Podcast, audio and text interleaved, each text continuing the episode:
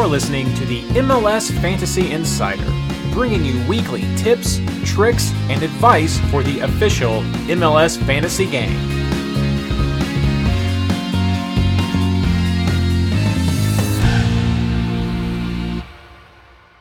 Hello and welcome to the 2023 third preseason episode of the MLS Fantasy Insider, our preview of the Western Conference. This episode is brought to you by the newest MLS game. Where in the world is Emmanuel Reynoso? Uh, no, no, no, no. Just, just kidding. Just no. Uh, actually, brought to you by our amazing MLS Fantasy Insider Patreons.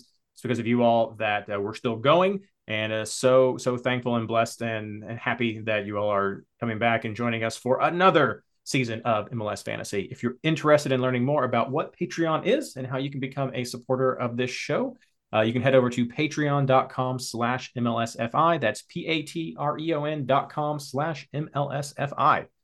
I'm your host, Reed Connolly from MLSFantasyBoss.com. And tonight I'm joined by my partners in fantasy, Mr. Blaine Riffle. And we'd also like to welcome our special guest, Isaac Jensen, aka Samurai Panda from the MLS Fantasy Boss Discord. Hey, fellas. Hey. Well, so happy to have you all here. Uh, the, the big announcement I have to make at the top of the show for those of you who have not noticed, I know a lot of you veteran players or those of you who frequent the Discord may have already heard this. So if you're not a Discord member, and here's another reason to do that. Uh, but the game is back, kind of, sort of, halfway. Uh, if you have the MLS app, then yes, you can access the 2023 fantasy game. You can set your teams. Uh, maybe you can make the league. I did not get that far. I was just uh, checking some things out, doing some prep for the show. Uh, Isaac has a thumbs up. We can make leagues. I would not expect that that would change uh, when the game goes live on on PC or in the uh, in app in app in browser version, the web version. But um, yeah, so if you want to start tinkering, go on out there. It's it's available in the app and play around there. I know last year there were some frustrations that people experienced at times. I know Ashley had times when she could not get her team to save or finalize through the app and would have to log in through the web interface. Um, but maybe that's fixed. I don't know. The only thing I know for sure is in the little splash screen that you get on the website, it says better stats. So I'm curious what that means for this season once we get the web interface and can be a bit more user friendly for me to to browse through it. That could be a copy and paste from last year because it said it, the same thing. it could be a copy and paste from last year, but we're building it up so that if it is, we'll we'll bring Skylar on to be like Skylar. These are not better stats. These are last year stats. We wanted more stats and more filters, and we want it now. Very really Wonka of us.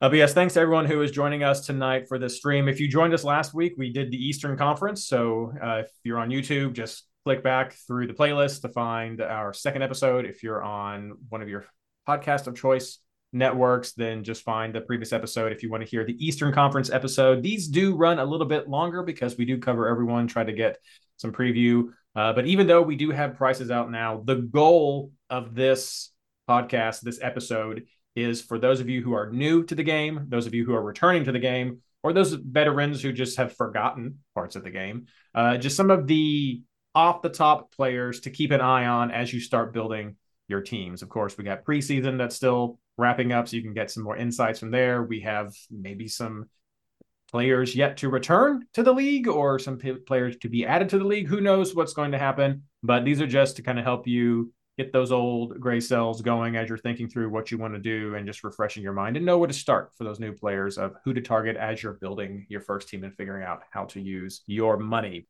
After a quick, quick break.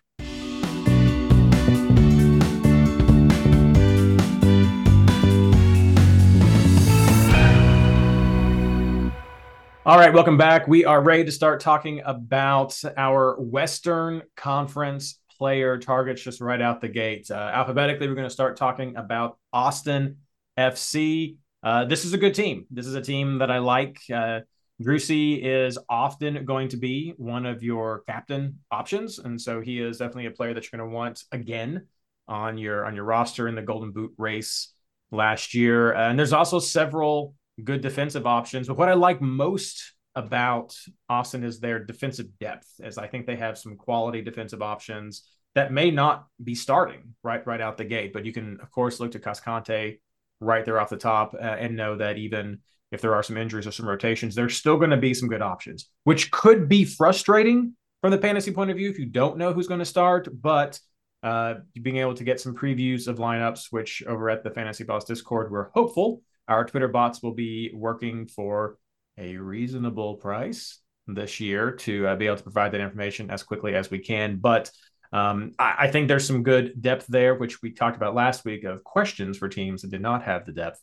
Uh, and the forward position, going to be one to watch. Blaine may have some some more firm opinions here, but we have Zardes, who is now with Austin, and he sort of displaced Rudy up top.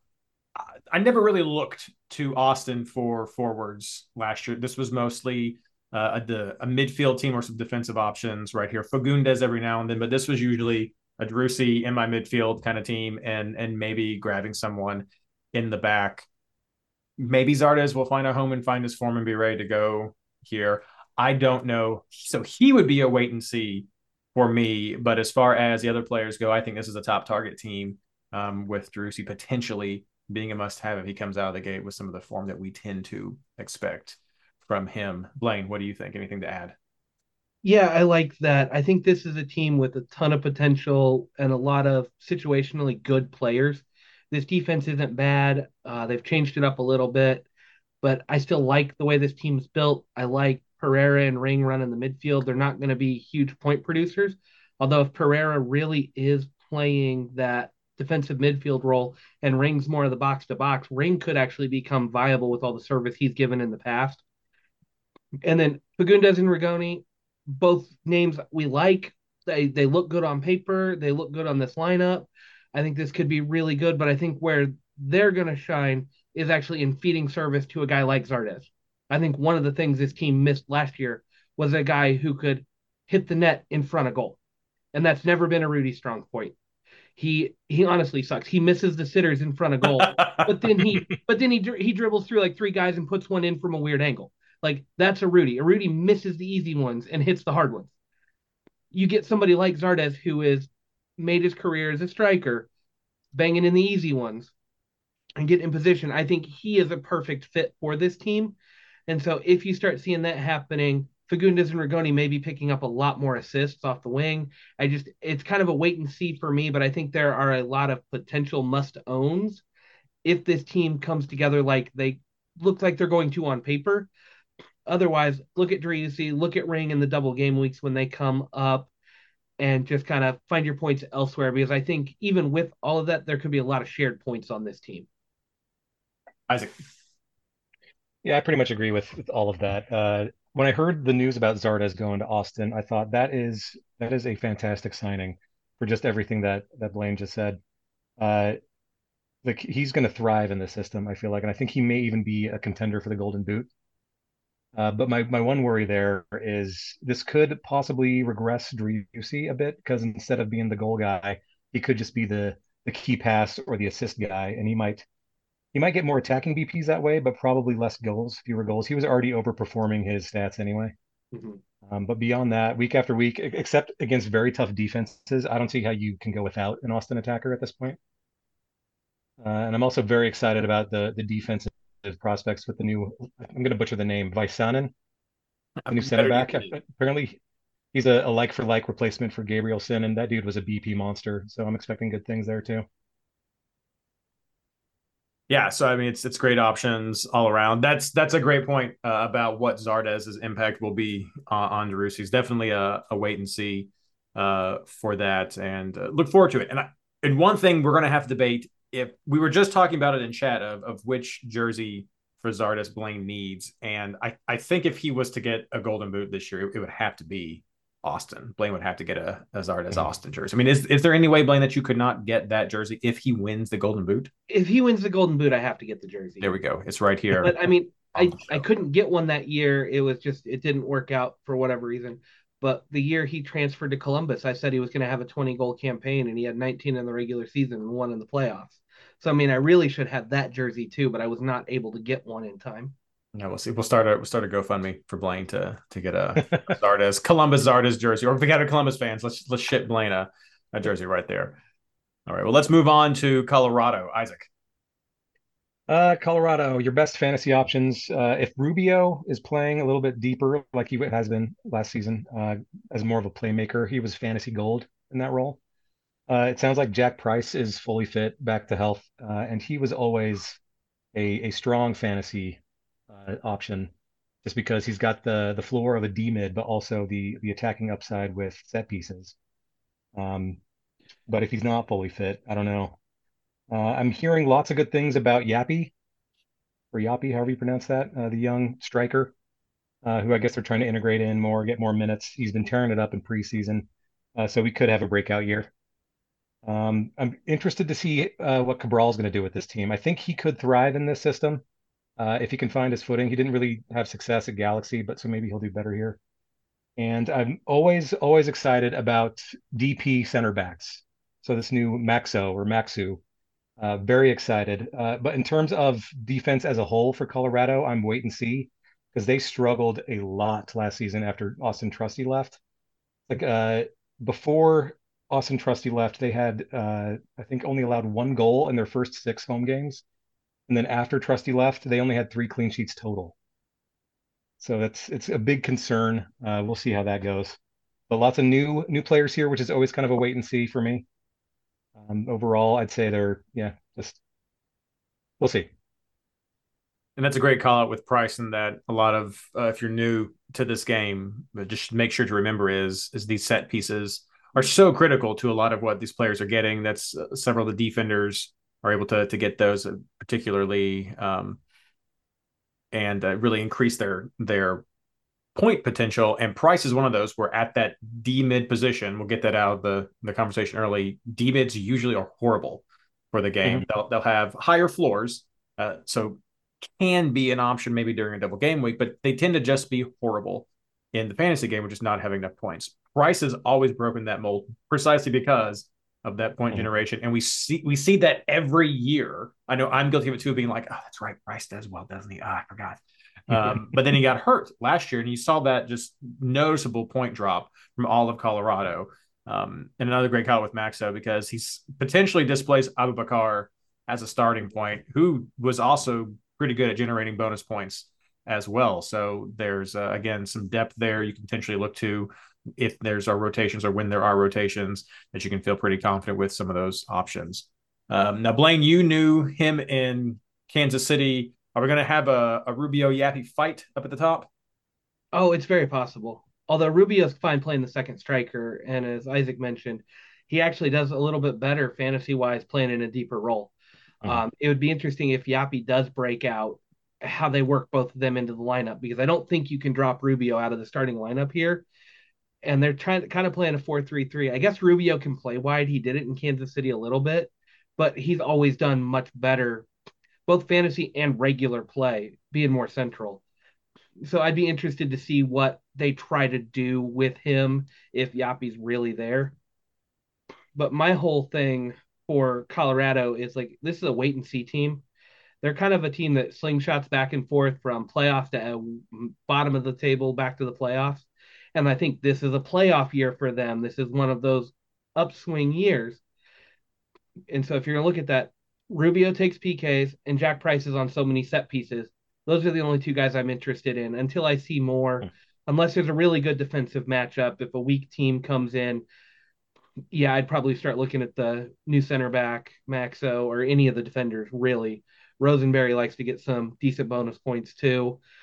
But this team for me is really just take your set pieces, take your sure things, and wait and see where they go. Very true. So for me, I, I I agree. Wait and see with maybe Rubio, not Rubio, with um with Price being right there, bubble top target, at least that I want to keep an eye on. But yeah, overall, uh, wait and see for me as well. Let's move on to FC Dallas. Blaine. So for me, and this is a little bit of personal bias, Dallas is always a bit of a wait and see. Dallas has had some very good years recently. And when they don't look like they're going to have a good year, they have a great year. it's one of those teams that either really, really good or really, really bad. And they just struggle to get it together. I think this has been one of the more consistent off seasons they've had in a while. They didn't sell a lot of their young talent. I can't believe Jesus Ferreira is still around. Who, if they play like they did last year and he continues to develop as a player, we got a potential golden boot candidate right there. Who is probably I would probably put on my list as situational at this point. I don't think he's quite must have given some of the other forwards in the league, but I don't think he's bad. And then you're looking at that triangle that he's in with Arriola and Lletget. Those two guys feed him, run the show a lot. But you've got Pomykal coming back from an injury this year. What's that going to do to Lletget's performance?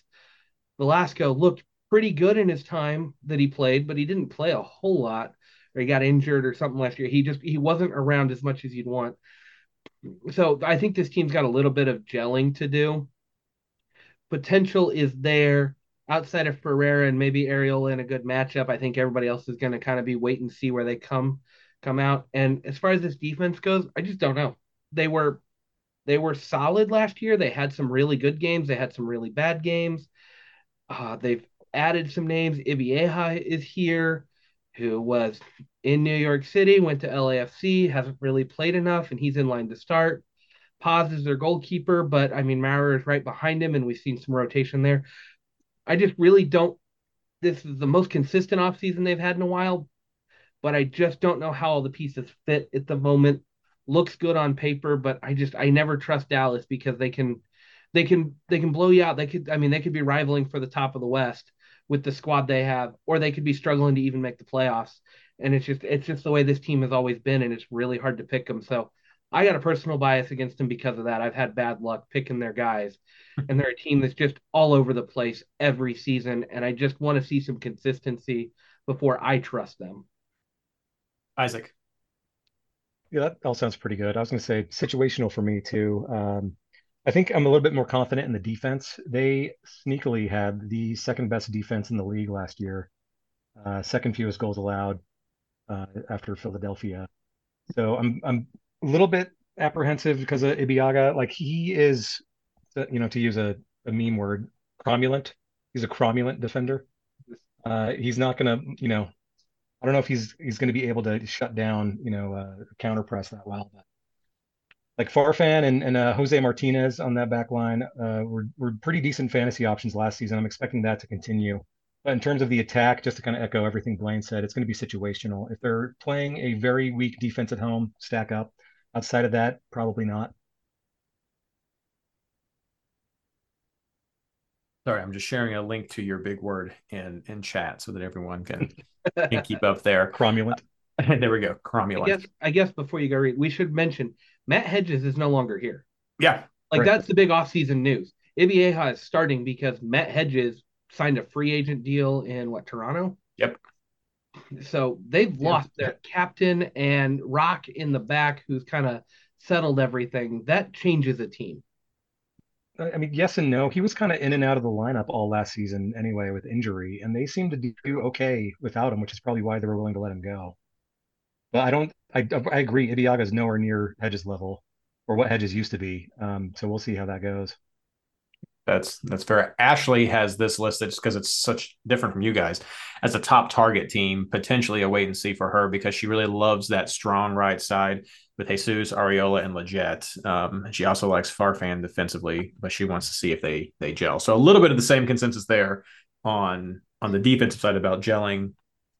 She's really strong on on uh, that more the tax side. I, I, am for me, it's a wait and see team um, because I I do like Lletget and I like to see, I'd like to see what he does more with this system, uh, and I do want to see what happens with the defense with some of these changes right there. But uh, I'm I'm willing to. I did not actually know Isaac that they were the second best with with her defense overall. That actually surprised me a little bit, but um, but yeah, that that will make me definitely have them in that wait and see section with a little bit more confidence.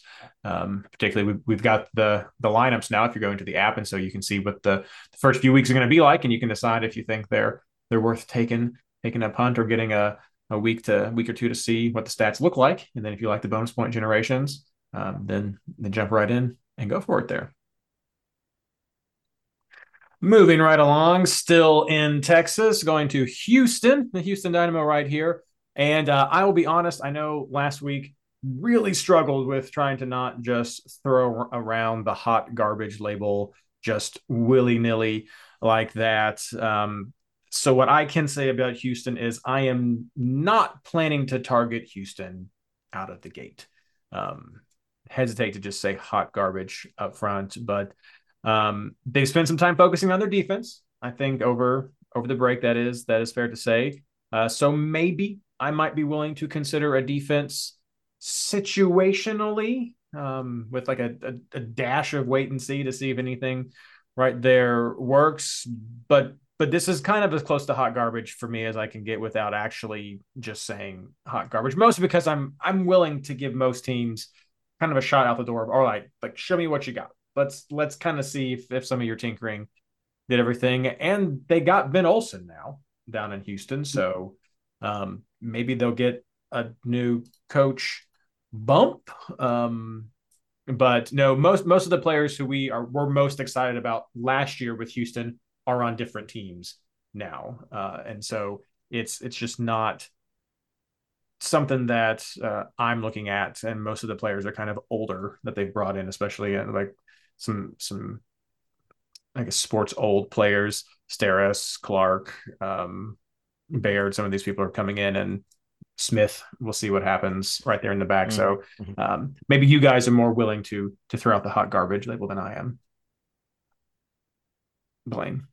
Yeah, I was thinking that I was like, I like some of these names, but then I look at what Doyle threw out is the potential depth chart here, and I look at who they are. They're a ten away from being an okay team, but that's just okay. I mean, Carrasquilla could be good, but I want to see what he does. I look at this and I go, Artur might be their highest scoring player, and he's their defensive midfielder. I think the defense is okay. I really do. Like, Hadebe is fine. I mean, he's a younger player, but he should be coming on strong. Steres is a great partner for him. Clark's an anchor in the back. You can rely on him as a goalkeeper. I think defense is going to be a strength here but then I have to ask is anybody actually going to respect their attack or their counter? And I don't think they will. Ferreira had his moments, but Ferreira needs somebody to be a playmaker. And their big new signing is Baird, and he's going to be playing out wide, and that just doesn't make sense to me. He's a center forward as far as I've as far as I'm concerned. I just I don't see where anybody's going to respect this attack. And if you don't respect this attack, you can throw extra bodies forward to try to break down what should be an okay defense. So I just I can't I can't justify claiming anybody. I would say this team is hot garbage, but they're not a team I'm willing to just outright bet against, if that makes sense. That's Maybe fine. you sell out on defense against them because you don't expect them to score a ton of goals. But I don't think this is a team you just go, oh, it's Houston, put three against them. Whoever's playing them, I'm taking three. I don't think you sell out against them but I think this team is so bad you don't want to touch any of their players ever. Isaac. Hot garbage. I'll I'll I'll kind of echo the uh, the sentiments about Ferreira up top. Sebas Ferreira. He he had a decent showing last season, but you're right about you know who's going to get him the ball. Um, and the, the way Houston's played the last couple of seasons, three or four seasons, at least for fantasy, like even if they're okay on paper or they're okay on the day on the match, like in the actual playing of soccer, they're fine, but they never have any good fantasy options. Just for whatever reason, the way they play, it doesn't translate to good fantasy production. Uh, except sometimes the center backs will have a high floor game. Uh, Hadebe's been good for that too. Steres as well.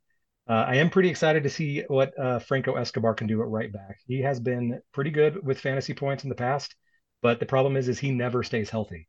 He's always subbing out early, getting injured. Um, so that's going to be an area of concern. Um, yeah, I'll echo echo what Wayne said pretty much. Like avoid, except in very rare circumstances where you might want Ferreira up top against a very weak defense. Yeah, and Ashley's note, she falls in that same area situational with a dash of hot garbage right there. Uh, now, Isaac, let's hear what you think about LAFC, last year's champions, thanks to Gareth LAFC. Bale, right?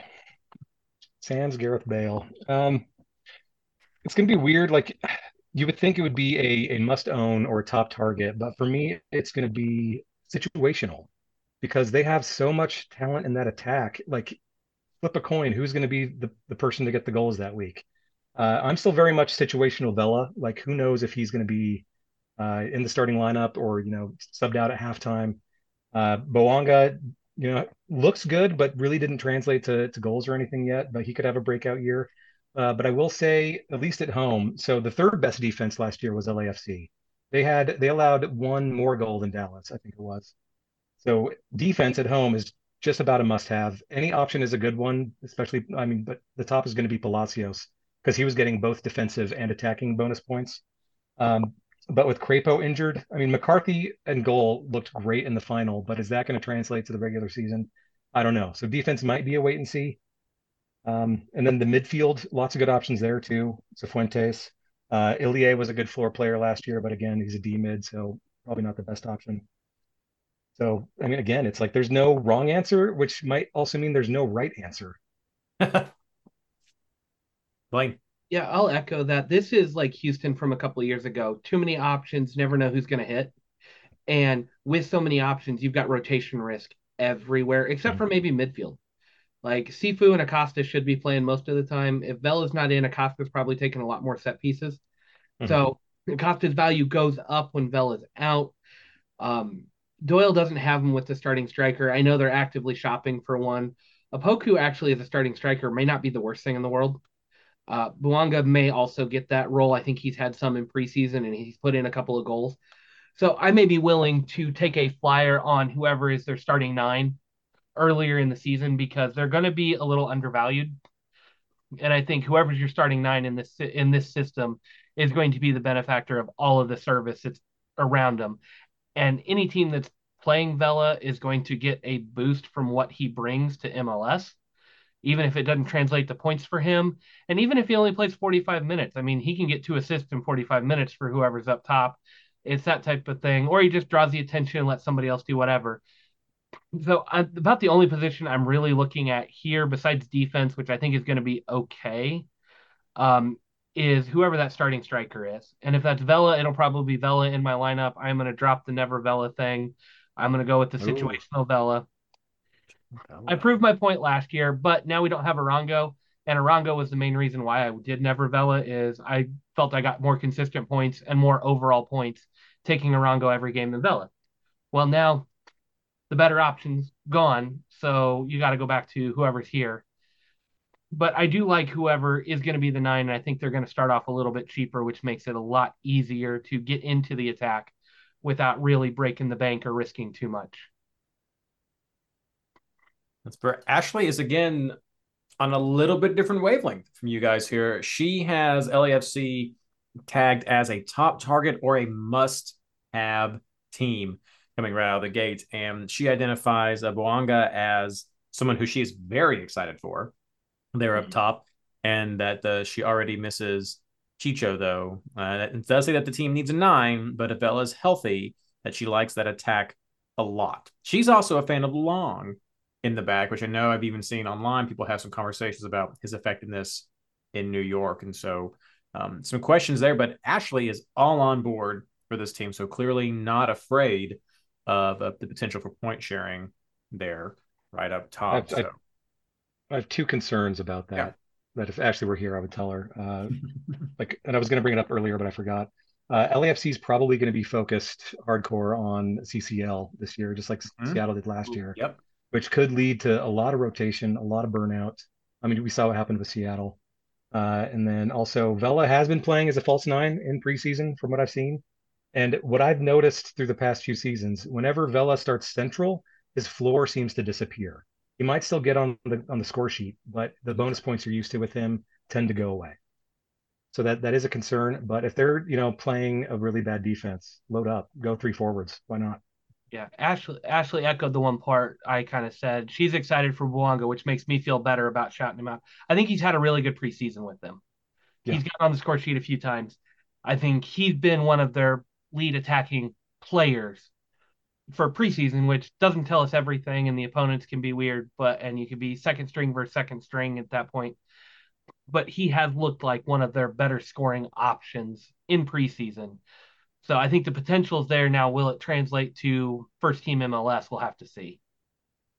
Mm-hmm. Yeah, absolutely. That and that preseason information can be be valuable if we're getting a little bit of a heads up. Uh, I think it's always important if you're looking at that to to really pay attention to who they're playing because it's very common for a team to completely change their lineup at the halftime just to get people experience or get trial players to come out there and see what they can do. So really pay attention to those lineups to see who they were playing against. Um, it seems like more teams are playing against other MLS teams now than we may have had some in the past. So it it's helpful, and I think that does make some of the feedback that you can find a bit more reliable uh, when you're trying to make some of these plans. But yeah, great, great call out though for um for the information there, guys. Okay, let's go to the other LA team, LA Galaxy. Blaine. So this is probably going to be the weirdest take we've had so far in one of these. I think this team is a 50-50 of must-haves and hot garbage. Okay. I mean, uh, to be perfectly honest, this team, the way Doyle has their lineup set with what I know of these players, this looks like a very heavy counter-attacking team, which means guys like Puig are going to be great.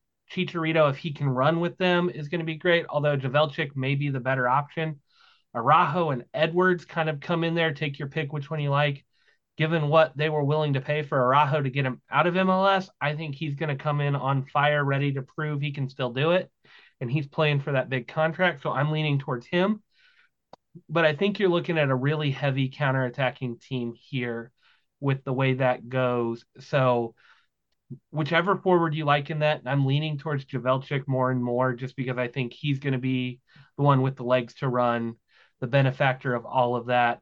And then Puig is still young, hungry, one of the best averages of anybody last year in his short mm-hmm. stint. If he replicates what he did last year, we're talking an MVP caliber player right here. But after that, when you get a team that likes to bunker, where do the where do the points come from? Who gets what? You're looking at counterattacking only the way they're set up. I just I don't know what to make of this team. I don't trust many of the other names. I think the defense could get a lot of bonus points, but if they're sitting in, can they actually hold up? This has not been a strong defense for a while now. I just don't know. The the one wild card I have that's kind of a wait and see. He was really good last year, but I want to know how he works with this current system is Brugman. Incredible average for a defensive midfielder last year seem to be involved, seem to go more box to box, but I just I don't know what to make of this team. So I think the top targets really are must have players.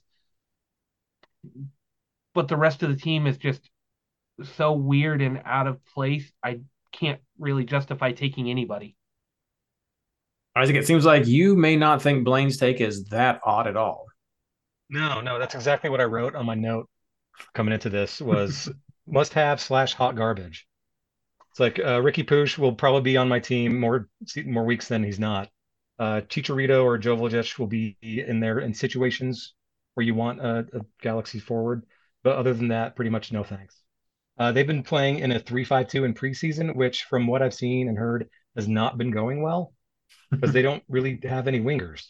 Like they've got, I guess, uh, Araujo hasn't been playing in preseason. Uh, it's been Leardom.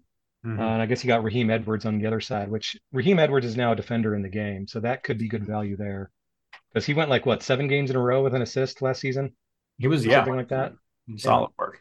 Um, but I don't I don't trust the defense at all. Um, so I don't know. We'll see if this team can turn it around. But like it's weird to have a team where these are a couple of must-have players. The rest is hunger. This this honestly this really reminds me of Montreal with Piatti. Oh, yeah, yeah, That, they've got that three in the back, but both of their wingers, it's a three. They're listing it as a three-five-two, but it's really a five-three-two. Clog the middle. Mm-hmm. All their midfielders play central. Your two wide midfielders are wingbacks. Araujo is a wingback. Edwards is listed as a defender. He's a converted wingback at this point. Like this looks like the old school Montreal and Piatti, and we all know what Piatti did. Puig is Piatti in yep. this situation. Yep. If you've got a striker that can run with him, that's who you want yeah, I think for me, mm-hmm. I say that's going to be Joveljic that can do the running. Cheech oh, can't yeah. run anymore. he's he's the one that that I'm like wait and see. I, I just want to see more of him like once the season starts. Uh, but he could definitely be someone who I have a top as a top target. Um, right now for me, it it is Puig who's like must have. I, I agree 100 percent there. He was awesome coming in at the end of, of last season. Definitely had a lot of those Lodeiro vibes when when he first came in, and so um, apparently he must be getting over his frustrations of living in LA. Um, he's bored. Yeah, he's being bored and has to drive too much. I don't know um, which is funny. It's very funny. I, I get it, but it's also really funny to hear. Um, but yeah, he's he's an absolute monster, I think, for fantasy. And if you played half of the game last year and then stopped or whatever, I mean, you you definitely want to be looking at him as a very much so at least top target player. Um, but then we can we'll see what they do. But I I think you're right, Wayne. You are accurate. It's it is a hot garbage team with sprinklings of must haves potentially in there.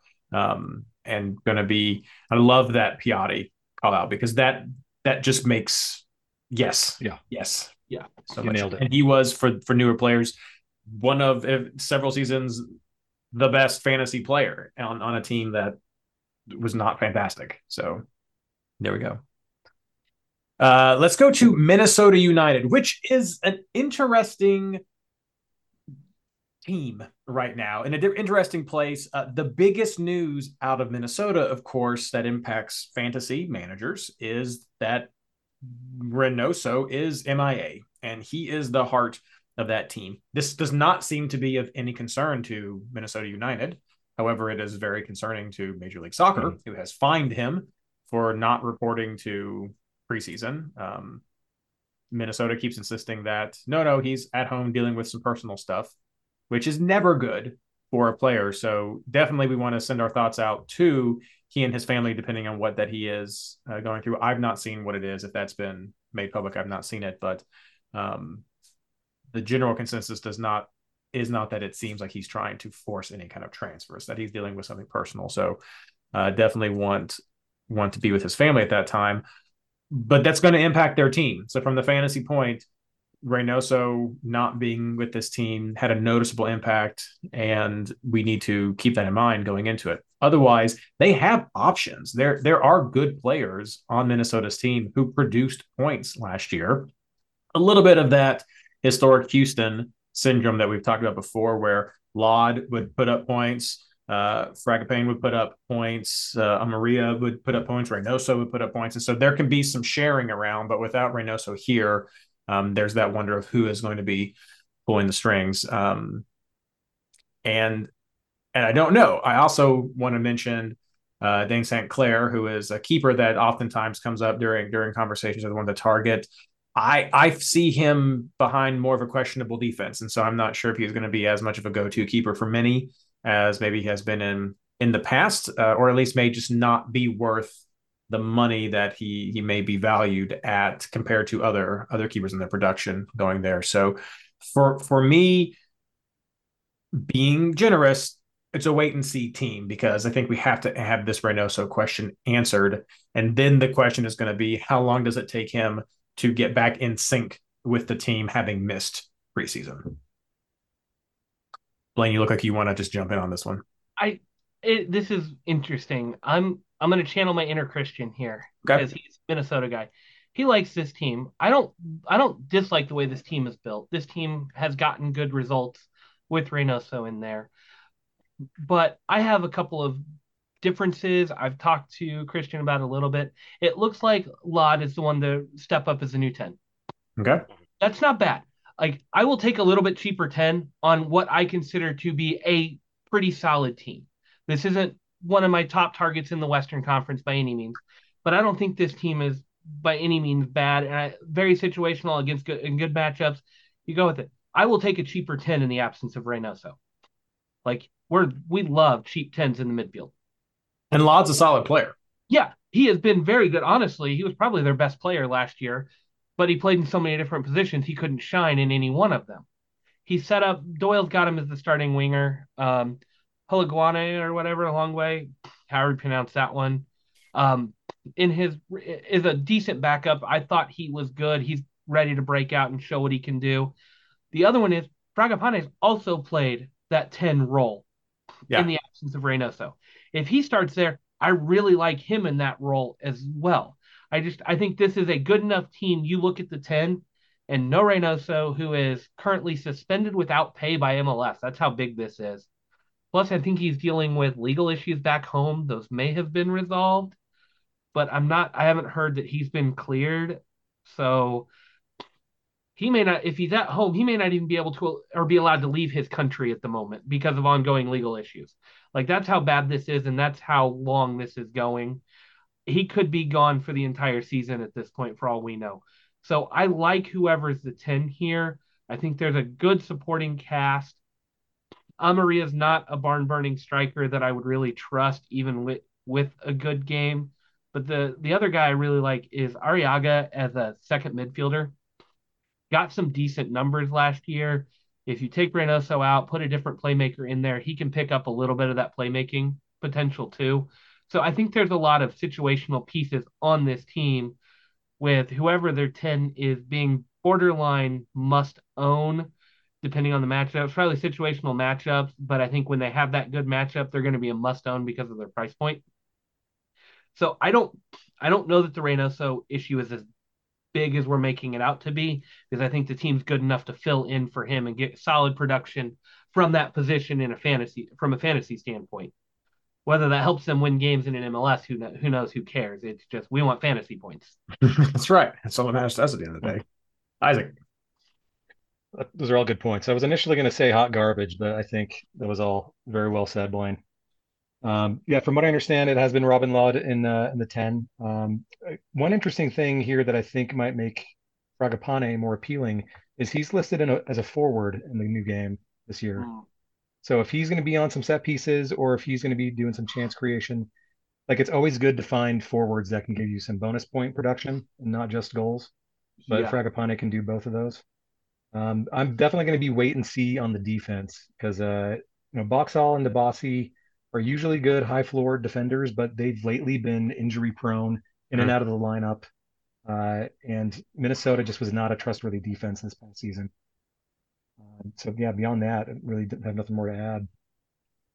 Were you surprised he was a forward, or would you have thought he was a midfielder? Where, where would you have fallen? Um, I mean, yes and no. There, I saw there was a, quite a few what you would call like wingers that play a bit forward that were mids last year that are now forwards this year. And for me, it makes sense for the most part. Uh, if anything, it just gives us more options at forward besides just straight strikers, and that's good for fantasy points. Because you know, just it got so tedious to have strikers where it's like, okay, they either got two points or seven points just because they got a goal or not. Sure. So if you yeah. get a forward that can get you like a five or six without a goal, that's great. So that means they're getting to 10, 11 range with with an attacking return. Mm-hmm playing that one back and forth about this one.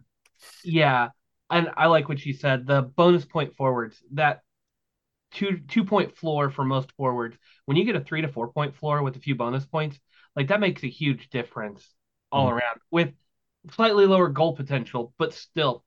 And Fragapane, I mean, in the absence of Reynoso, I thought like I, am hyping up Lod because he's he is a great player, and I think he is their ten.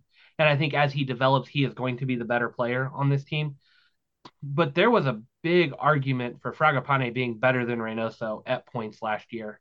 Reynoso still in the middle getting all the bonus points, but when Reynoso was out, Fragapane was getting the, the bulk of their points in fantasy. So I don't know how that changes. I think he played more central when that was coming. So I'll have to see how it holds up on the wing. But I I just think there's a lot of good options here, and Fragapane being a forward is huge. See if it plays out. Isaac, I did you a disservice, but it's one I had to do. You did. What do you think of Portland? Well, just based on principle, hot garbage, always hot garbage, always will be hot garbage. I love it. One of my favorite things to do on this show is to give Seattle fans Portland. Uh, but uh, in all seriousness, though, this attack looks super scary just based on what we're seeing in preseason. Yeah. Um, this Evander guy we're all hearing about, like everything we're seeing, it, it feels like the hype is real. Uh, I'm hesitant to go full hype because I did that last year with Gressel, and that just going terribly. Uh, I don't want to put my curse on it. uh, but from what it looks like is he should be on the set pieces. He should be uh, just one of those classic, you know, attacking midfielders that is providing service and also getting the goals. Uh, could see a new young Valeri here, is what it looks like. Uh, I checked his stats when he was in the Danish league. He's averaged at least 15 goal contributions each season for the last four seasons in a row. So if you add secondary assists into that, we're probably talking, you know, a 10 plus 10 season potentially. Um, so definitely huge prospect going into the season. Usually I have kind of a hands-off approach with newcomers, but this one seems legit. Um, I'm looking forward to see what Santi Moreno can do with uh, this playmaker Evander coming in. He had a decent season in 2022, but just was not consistent, was not in the lineup that often as he probably should have been. But it sounds like he's going to be a mainstay going forward. Um, Yimi Chara is probably going to get opened up a bit more in the attack instead of you know holding back a little bit next to his brother.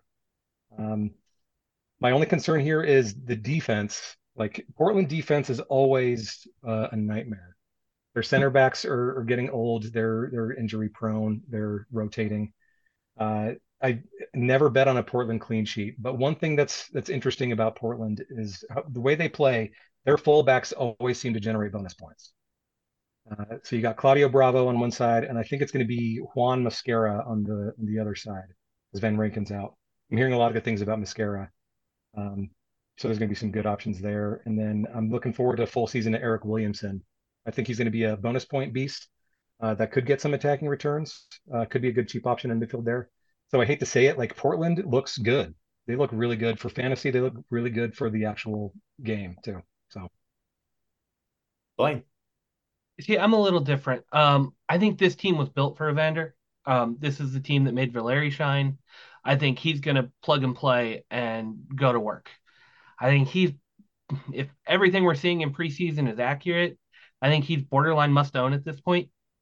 Um, but I remember some of the good old days with Valeri and nobody else scored. Like it was Valeri or bust for this team. Occasionally they had a good defensive performance and you do that. I think if Evander is as good as advertised, yeah, some other guys are going to pick up some points situationally, but I don't know that you can trust who's going to get those points all around. So I think this may be a one-off team. You run Evander when you want this team, just like we used to run Valeri when we wanted this team, and we never trusted anybody else.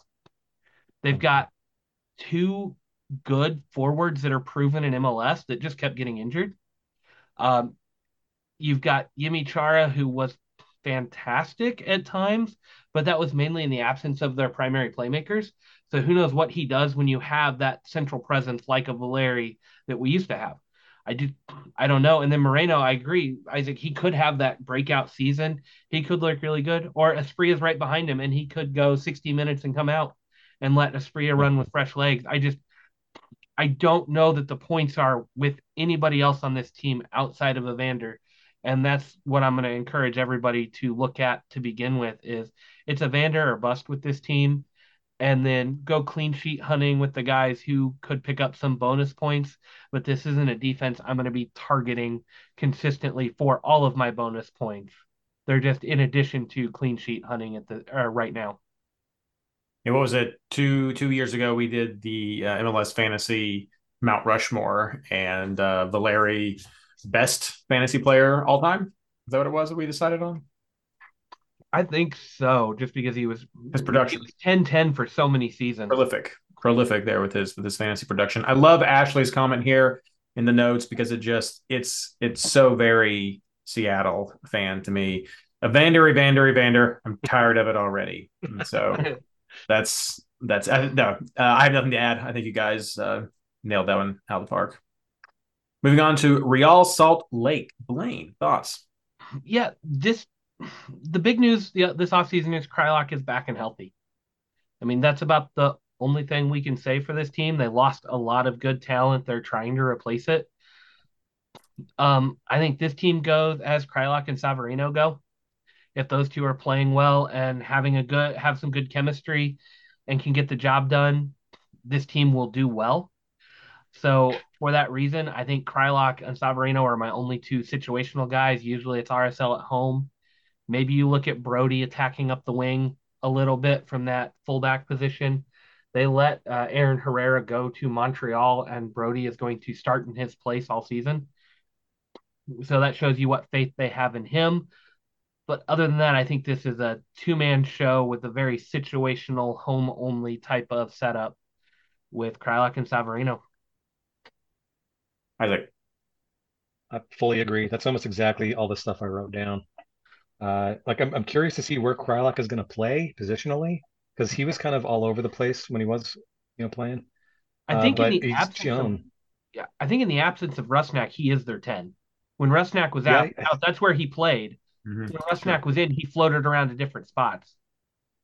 Yeah, that's a good point. That's probably where he's going to be. So yeah, Kreilach is going to be situational at home.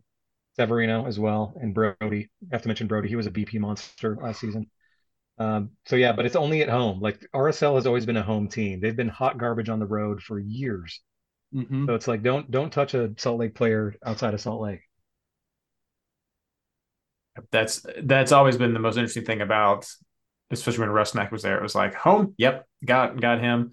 Um, but no, I I, I want to see uh, healthy Kreilach throughout the season because he is he's he's solid. You guys nailed three that I want. Um, so yeah, this is that that sort of schizophrenic top target hot garbage again that we mm-hmm. have with the team, except based on home away, which is still very real in MLS. For all you new people, mm-hmm. uh, MLS is the league, the professional league where home and away matters. It statistically matters the most uh, compared to, to any other league. So uh, very, very much home home advantage is real, and especially at that altitude with with RSL, it, it hits a lot of people. San Jose, uh, I I look at San Jose as really a turnaround team from from last year because in 2022 it, that was a team that I was always willing to bet against, uh, liking to load up against San Jose. Just we're in a, a real rough spot, but for 2023 they they could be a top target team. Uh, they have a solid defense. Nathan was one of Ranch's uh, stealth differentials, one of the original original differentials right there for for a bonus point generation. He's there leading the way with some other defenders who could very well put up some solid bonus points there. And uh, I mean, after game or two, we'll figure that one out. And then Ebobisse up top was, I think, a very underrated forward. We mentioned him often uh, on our show, and he put up very respectable fantasy points, uh, but I think he was often overlooked or maybe just slightly outside of the top three. Maybe he was a fourth option, and so it was kind of balancing around where you where you put some of that that money. Um, but I, I think you have a lot of strong options. You still have Cowell right there. Uh, Espinoza did really well at times as well. So you've you've got I think some options in the field all over for San Jose. I'm I'm still going to ultimately drop them into a top target slash wait and see just because I I do want to see what they're going to produce because I, I did like to bet against them in the past, but I see a lot of potential right there for San Jose. Um, and maybe they end up being more of a differential team to go for, but but I, I, I like what they're seeing coming out of the gate, and I'm and I'm willing to to look to San Jose for for some fantasy players early on. Blaine this is such a weird one for me. This is San Jose has always kind of been a blind spot because they've been so bad for so long that I just I can't give them any credit even when I see names in here that I like. I just it, it's hard for me to give them credit until they prove that they can score. And I believe Nathan went down with a pretty serious injury, so he will not mm-hmm. be starting. Uh, that's one of the reasons why I think they went out and got Mensah is because they need that defensive target and they're going to eat Mensah's entire 1.1 million salary on that transfer. So they are all in on this with that.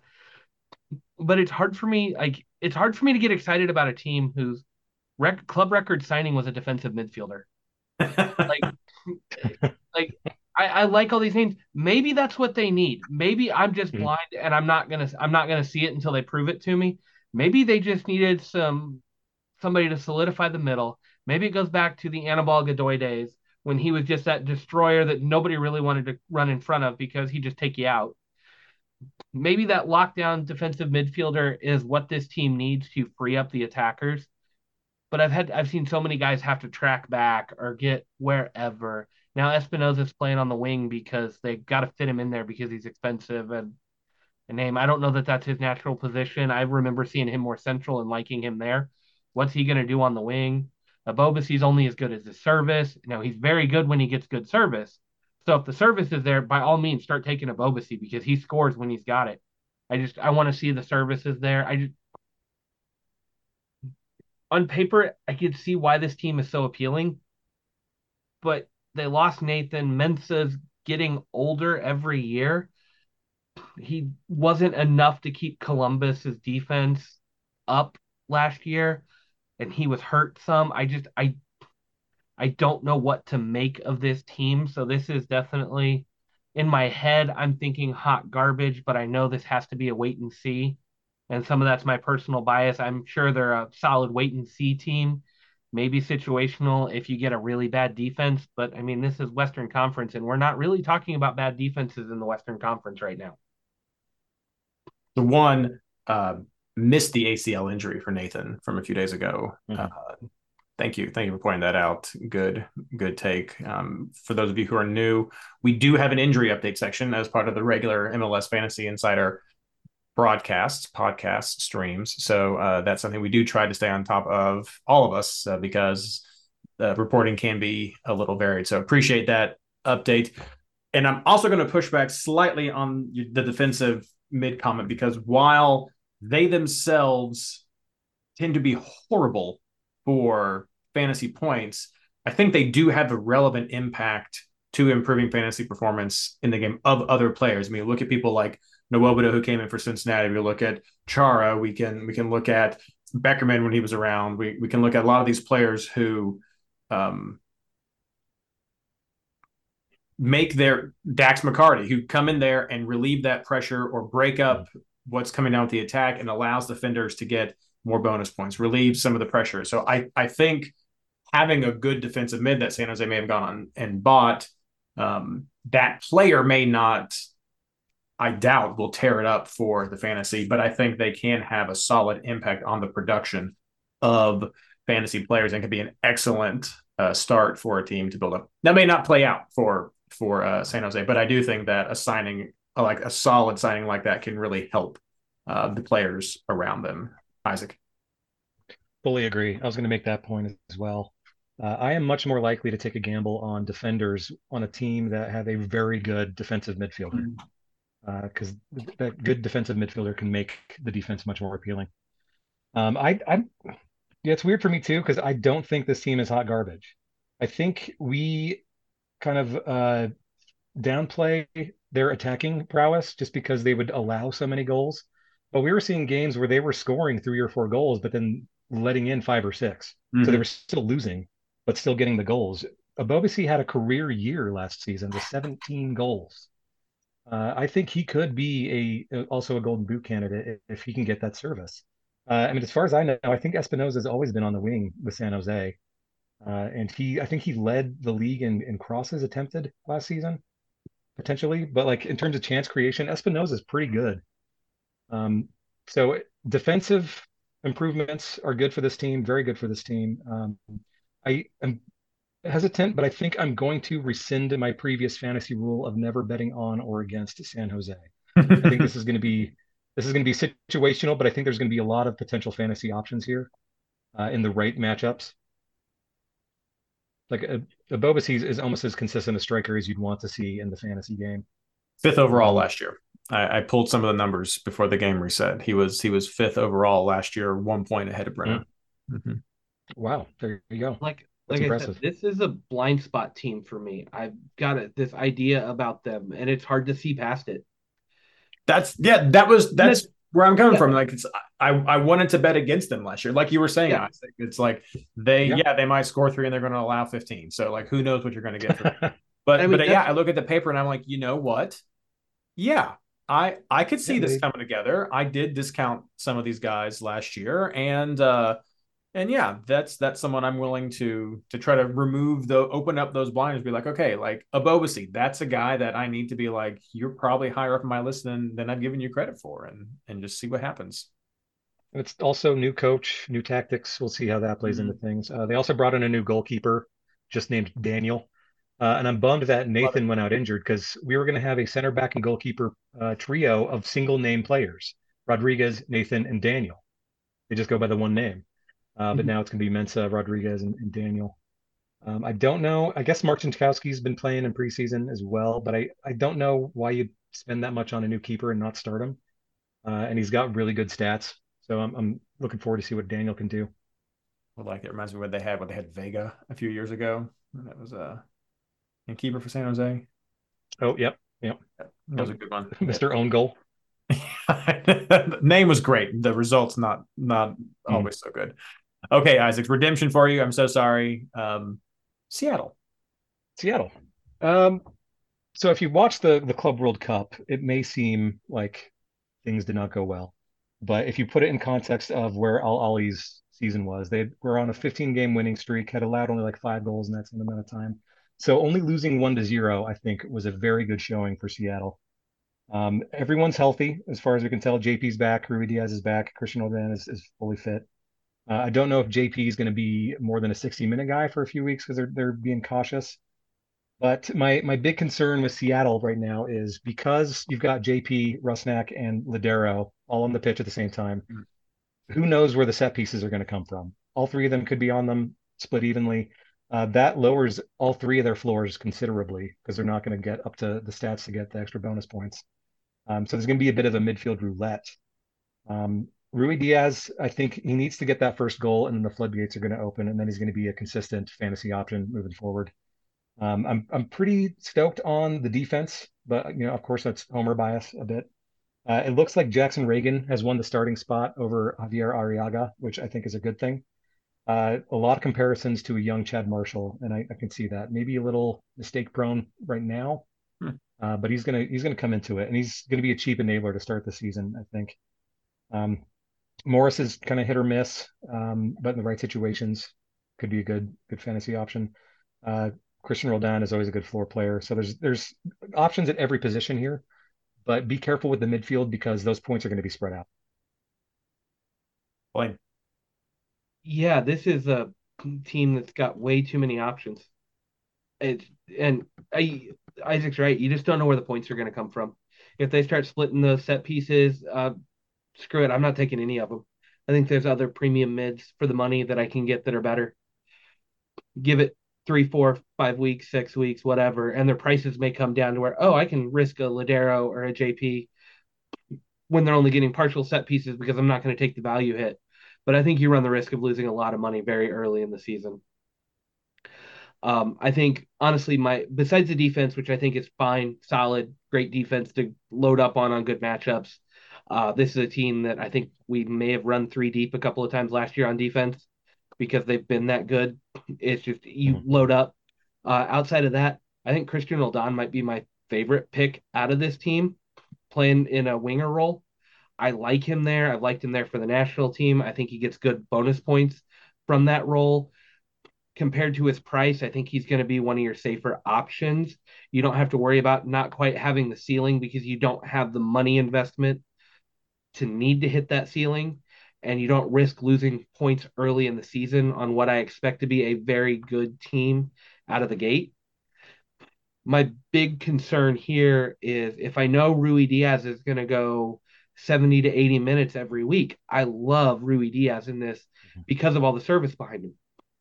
But they went out and spent good money to get Héber off of New York City. That's concerning to me. Héber was City's best striker post Taty trade. And they let him go. I won't say Héber is better than Ruidíaz, but I think he could rival him in this system. I really do. And when you've got that wealth of talent up top, is Ruidíaz going to be a 55, 50 to 55 minute guy given his recent injury history? And they're going to let Héber run out for the rest of the game. I trust Héber to go play 40 minutes and get you a goal. He did it for City last year. It's one of those things like I could see this being striker by committee, either alternating starts or a 60 30 split every week. And if you're giving me Ruidíaz for 60 minutes to try to score, I think that really kills his value. So that striker position, if Ruidíaz is going to play consistent minutes, I think he's a must own. But if they start rotating that striker position, I think you've got to get out of the way and not risk not getting those goals unless it's against a very weak attack or a, we- a very weak defense that you're going up against. And that's just my take on it. And I think Ruidíaz's injury history sells that for me. I just I cannot trust him to go more than about 60, 65 minutes. Yeah, Ash's comments on this are that she she rates him as situational uh, for a lot of the same reasons that you guys mentioned, and the way I summed it up was some top target players, but are they a top target team? And I think you guys captured a lot of that of, of points by committee, and and it's gonna it's gonna see. So probably wait and see. Is this where I would fall with this one, just because I want to see if there's some consistency with those points, or or if Ruidíaz is going to get that goal. So, um, but I echo your sentiment completely um, with Arreaga back there, Isaac. I think that's that's a move in the positive back there on defense. Okay, uh, staying with the Homer teams, Blaine, Sporting Kansas City. Congrats to your Chiefs. Yeah, thank you. Um, sporting, uh, really random stat that from the moment Thommy and Agada began starting games together, Sporting was the highest scoring team in MLS. And preseason shows no sign of that slowing down. Uh, they went out and bought a good six that had played with Fontas in at Barcelona in the academy system. I don't know if he's fast enough to do everything I want him to do, but they got a six, which allows uh, Walter to move forward a little bit, running this kind of paired eights with both eights being having free reign to drift forward as needed. Um, but as far as fantasy production goes, I want to see how this six does and what that does to the defense. This defense is hit or miss and is in desperate need of a center back with Kortne Ford going down with an Achilles rupture. So don't trust the defense until you see it. But really, whoever's your starting striker is a must own in this system. Russell, Salloi, Thommy, and Walter are way too good at getting service to whoever's up there. Pulido has shown in his starts that he is a bonus point monster and capable of playing with the most expensive forwards out there and getting same equal fantasy points. And then Agada is just a goal scoring machine. You put it in his range and he's going to put it on net. He is a product of the service he is getting. And all indications in preseason at the end of last year are the service is going to be there who for whoever's the starting striker so that is borderline must own. Probably is a must own against. At this point, I don't see a team that I like better for attacking purposes. But you got to know all the points are going to come from that front player. Although Russell has gotten a couple of goals in preseason, it looks like the wing is opening up for him to run a little bit more. But watch for your assists, situational with your extra pieces don't trust the midfield to give you steady points. And this is really a one of team, and you want that big number nine, whoever he is. Isaac. I pretty much had all the same thoughts there. I was going to say uh, forwards, yes. Midfielders, maybe. Defense, no. yeah. Uh, I'm a little bit, I have a little bit of the same concern with like Ruidíaz and Héber between Agada and Pulido. Uh, who's going to be the, the starter, and are they going to switch in and out? Um, that's kind of a wait and see for me, but I kind of agree. Whoever's in that center spot, that's just about a must own against any weak defense for sure. Yeah, I I'm out a little bit on Sporting Kansas City. It probably fall into maybe the situational category as well. Um, just because I do I do worry about the consistency and I'm not sure about the striker, and so I'd like to see not not just who's starting, what their forms like and who are they playing against. And so it's I'm not going to just throw them off the top, but um, I I'd want to see. And on a fun side note, this is this is another team where Blaine and I went back and forth a lot on where we thought Russell should should play. Uh, ultimately, the game sided with Blaine, so take that as as what it will. Last year, it sided with me. Oh, we should. Midfield. But the ultimate conclusion that. we came down to was Blaine said that that Russell was a shit midfielder, and I said he was a shit forward. And so ultimately, we have just decided that Russell's a shit fantasy player. So um, that's where Blaine and I landed. Yep. On that. Uh, so of course he will be the best fantasy player this year, and I mean, he's back in that typical forward role. If he's getting goals and assists, he's going to get points. If he's not, he's going to get you a two or a three. He's his bonus points have dried up a lot recently, and they've mm-hmm. added even more set piece takers. So those are getting shared. Russell is not that guy that will get you an 11 with an with only one assist anymore. He used to be. He's not anymore, and you just have to realize that he is goal dependent at this point on the wing, and you're looking for better service for who he's giving it to in the middle, which means he's an absolutely atrocious midfielder in this game, and you should never pick him up if he was a midfielder. So thankfully, he's not. Either way, either way, we, have weighed in. This is, this is where we stand. Let's make him a defender. There we go. There we go. That's and then everybody will own him. That'll that'll be it. uh, and then Blaine will let you do back to back because I asked you to write about this team for the upcoming articles that we have. So, and it might be an easy one to preview. St. Louis, hot garbage. Nothing more to say. I mean, really, expansion teams are so hit or miss. This one is reminding me of the worst expansion teams we have ever seen. I don't. Yeah, yeah. I just I they went out and bought a DP goalkeeper. Like they're building completely wrong for MLS. I look at Doyle's depth chart. I don't see I don't see enough veteran MLS leadership on this team to really make me go, "Ooh, this looks good." They got MLS castoffs from other teams. I thought they completely botched their expansion draft. There were better players on the table that they left there. I just I don't see how this team comes together at all. And I think this is a team you go three deep against them at all times. Isaac. Yeah, my, my note here is hot garbage. Check back in 2025. I love that. uh, I I do I do have some notes about some players that could have some potential fantasy relevance. Sure. Specifically, uh, their number eight DP Eduard Lowen. Uh, he's been on all set pieces in preseason. He was on pretty much all set pieces uh, in the Bundesliga when he was playing there. Um, it's nice to have one of those kind of box to box midfielders that is on set piece duty because then you're looking at defensive BPs and attacking BPs. But I don't see a ton of upside because I don't know where the goals are going to come from. Uh, their DP striker, Klauss, uh, he hasn't started more than 15 games a season since 2018. Uh, in uh, since 20 the end of the 2021 season, he's only played 2,600 minutes and has eight goals, three assists in two years. That's it. So I don't know why he's a DP. I don't know what they're seeing in him, but he just did not scream reliable DP goal scorer to me. Um, defense. I mean, you got Tim Parker. He's a known quantity. I expect he'll get a lot of bonus points because he's going to have a lot to do.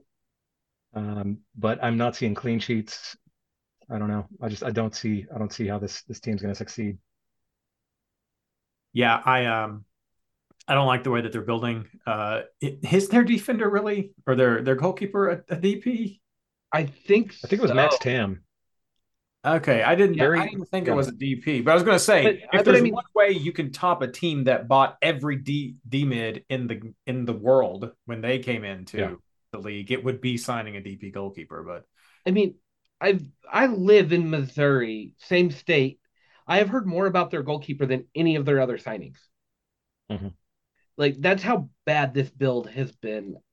They're not even hyping Tim Parker as much. I forgot that that was even the Tim Parker that was supposed to be a really good defender that was there. I just saw Parker on the depth chart.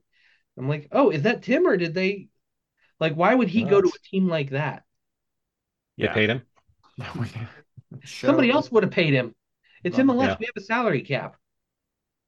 Yeah, this this uh, a no. Um, this will definitely be hot garbage, and it's definitely going to be someone to bet against coming out of mm-hmm. the gate. So, um, look forward when when uh your team plays St. Louis because you'll probably be able to pick your players to to get points uh, this year, and uh, just go ahead and stock up probably probably three players uh, whenever you're going up against uh, each mean, week whenever St. Louis is playing. So I want to. I I'm I'm pushing this rivalry as much as I can. So my hot take that I'm going to drop is probably this is going to be the MLS expansion team with the worst goal differential in MLS history. Challenge accepted. I think that's going to be my hot take. I just I just don't see it. Happy to concede, and challenge accepted. bequeath to you our wooden spoon. Uh, and let's wrap everything up. Heading up north uh, with your other Cascadia. Give you the, tr- the Cascadia hat trick there. Uh, Isaac, Vancouver. Also on principle, hot garbage, always hot garbage. Um, Yeah, but really, there there are some decent options here situationally. I think you got uh, Gauld uh, was always uh, a pretty good fantasy option, especially when he's going 90 minutes. Uh, there, like the start of last season, he was kind of in and out of the lineup with injury concerns, and it wasn't great for him. Um, I'm very curious to see if they actually can get that Japanese goalkeeper uh, Takaoka, which I think improves their defense quite a bit. Um, I think uh, Vancouver fans are saying it's a done deal, but I haven't seen confirmation of it yet, so we'll see how that goes. Um, Julian Gressel, of course, he's still listed as defender. Um, he's going to be great for service to whoever's starting up front, which uh, looks like they were trying to get uh, Sergio Cordova from RSL from last season, which I think would be a good, decent addition to this team. Um, he had an okay year with RSL last season. I think it was like nine goals in 2,200 minutes, something like that. Um, you'd want a little bit more from a DP striker, but if he's getting service from like Gressel and Gauld, I think he could have like a you know 10 to 15 goal season. Um, got Cubas in the midfield, D mid. He was a, a, solid BP producer last season, um, but again, he's a D mid, no set pieces. Probably not going to be a go to. Um, if they do get Takaoka in defense, I think their CBs are going to be decent fantasy picks at home. Like Veselinovic was a had a huge floor. Uh, they brought in another center back, uh, Matthias Laborda, which I've I've been reading good things about. Could be a good set piece target. Um, beyond that, like it's a very situational team. You're probably not going to be looking at Vancouver much. Blaine. I'm a little higher on them. I think this is a dark horse playoff team in the Western Conference. Mm-hmm. I think you get Gauld back and healthy. Gauld is a fantastic player. Got all the potential to score the fantasy points, and I think that and situationally on this defense is where you're going to look for most of your points. Uh, Luis Martins, former Kansas City guy, has been picking up some assists in preseason. I think the more he's playing with this team, the more comfortable he's getting in the attack that's not a bad shout for them if you want to get in on some clean sheet hunting and get some offensive points. Veselinovic was fantastic for bonus points, so that's another way to get in here. I don't mind Hasal as their backup keeper if the Japanese player comes in. I'm not even going to try to butcher that name. Nope, I got you. I got you 100% with uh, this one. It's uh, Yohei Takaoka. Okay. okay. But if if that signing gets done, great. If not, Hasal is not a bad keeper. He showed he could do it last year. I'm it's not ideal, but it's there. But the real standout for me from preseason has been Christian Dájome. He's on penalties for them still. And he's been getting a good run out with them. He was streaky last year, but one of their better players for how crazy that season was. So I would I like Dájome as a situational second player. If you like the matchup, you take Gauld. If you really like the matchup, you add Dájome in. And then if you like the defense, you go grab one of those. Never more than two deep on the attack, but I don't mind what's going on in Dájome as long as he's on set p or on penalties. His value goes way up, and Vancouver seemed to get a lot of penalties last year with the way they played. I don't know if that'll translate with the new formation this year, but I like this now. If Cordova actually comes over from RSL and takes over penalties, I think Dájome's value goes way down. But right now, what I'm seeing is Dájome is still on penalties, which is something you have to keep in mind when you're trying to pick some of these guys. And if they've got a good matchup, I'm not going to shy away from this team to start the season.